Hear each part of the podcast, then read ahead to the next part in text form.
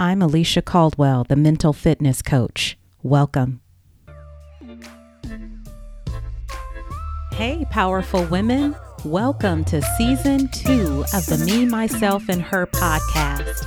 It's been a while since I connected with you. This season is going to be bigger, better, and bolder than ever before. There's been a lot going on in 2020, and we are not playing around with being the best versions of ourselves as women leaders. So sit back, but don't relax because it's time for the hurt in you to take action. Before we get started in our conversation about being your best despite the stress, I want to share with you all insight into why I haven't been around like I thought I would be after season one ended. First of all, there was a lot going on in the world and inside of me at the conclusion of season one. And although I I thought I was coming back, in July, I was thinking, you know, hey, Independence Day, I would be back, and it didn't happen. What was going on with me was that with the racial tension, the racism, uh, just the white supremacist rhetoric that was going on, that stuff was weighing on me heavy mentally and emotionally.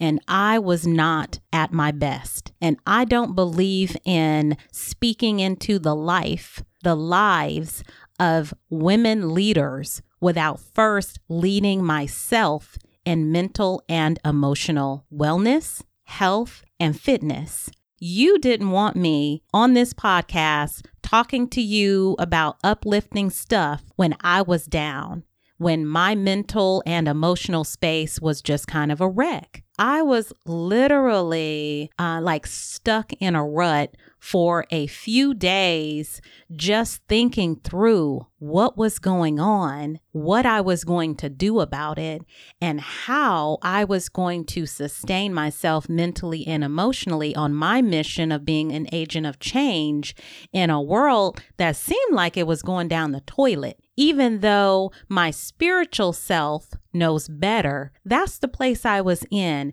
And I was not going to be a help to anyone until I helped me first. So I took additional time just to rest, reset, recharge, and just figure out my own stuff as women leaders, we are responsible for being at our best as we are pouring into others and educating others, equipping them. We can't do this do as I say, not as I do type of stuff. You know that that whole toxic parenting thing from our childhood, like our parents are saying, "Oh, you need to be great, but I don't have to be." That does not work. So, if I am going to speak, teach, educate, and equip at high levels, I have to practice what I preach. So when I am saying to you, look, you need to step away, get your mental and emotional stuff together so you can be the best version of you, you believe it because it's coming from an authentic place.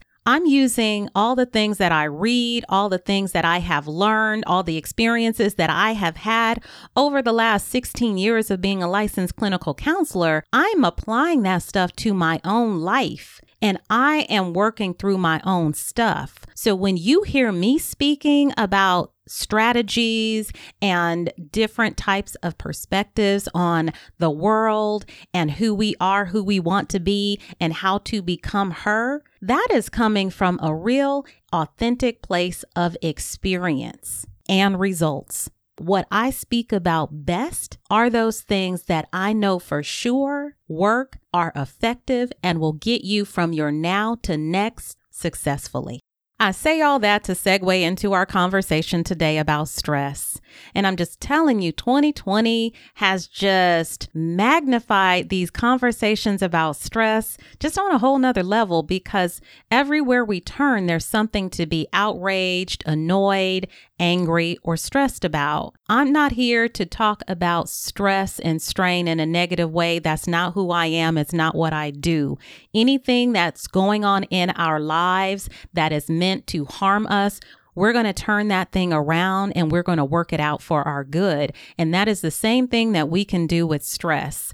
So, stress is the perception of a threat to our physical or psychological well being and the perception of whether or not we can cope with that threat if we have a threat in front of us, physically or psychologically, and we feel mentally, emotionally, or physically capable of overcoming that threat, we will notice the stress, but we won't feel intimidated by it, if that makes sense. So, in other words, we use our stress as fuel, it gives us energy. It's that good stress called eustress, right? It's that stress that motivates us. It gets us up early in the morning. It keeps us up late at night. We feel productive.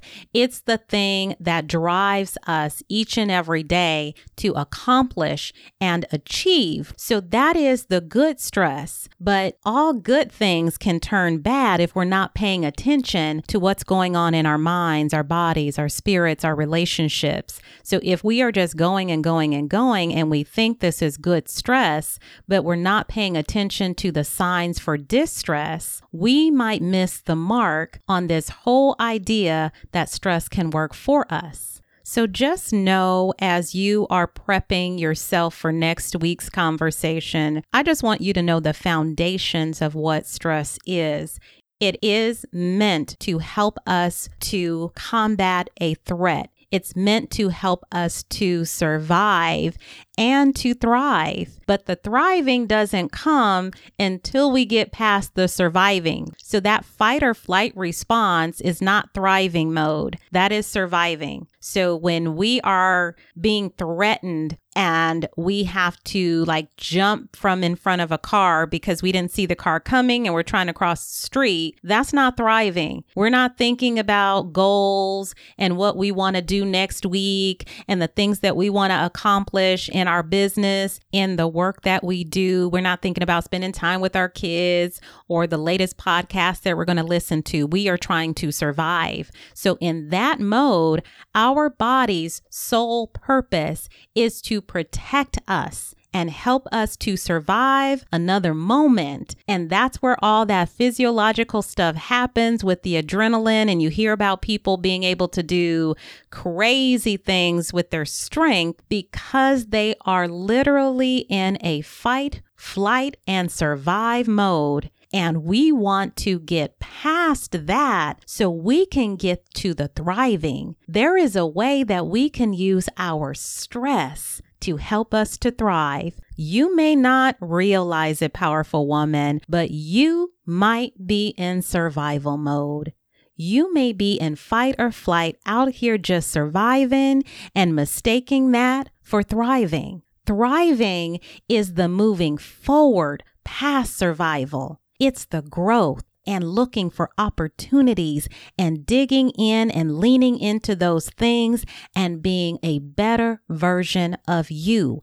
And that's where we're going to talk about next week. Yes, surviving is necessary, and we need that fight or flight survive kind of method in order to move through this world as we can see. But there is a thriving that we are missing, and it's that thriving that is going to help our lives to be rich and successful. And I'm not talking about success in the way that the world sees success. I'm talking about health in mind, body, and spirit. I'm talking about an indescribable peace in a chaotic world. I'm talking about that place where even if our children are doing some disruptive things, we can still be purposeful and powerful in how we discipline, connect, and build our relationships with them. Even when our husbands may not do or say all that we want him to say or do, we can still work toward building and restoring that relationship. That's what I'm talking about. That doesn't mean everything that we try is going to go just right. It just means that that stress will become our fuel and that fuel will help help us to manifest our future. Join me next week as we continue this conversation. This is just the start. This is just the tip of the iceberg of how we as women leaders can proceed in this life with strength and strategy. So, we're going to talk more about being our best despite the stress.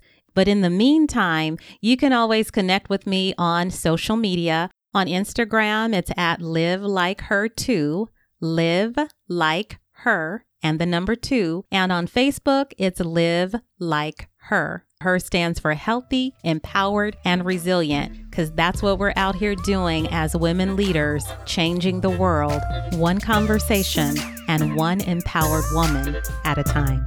Thank you for tuning in to season two of Me, Myself, and Her. Keep in mind that the information shared is not a substitute for services from a licensed mental health provider or medical professional. If you are in need of counseling services, check out the few links that I have posted in the show notes to get you started. Don't forget to follow and share the podcast and tune in next week for another conversation pulling back the layers of who we are, who we want to be, and how to become her.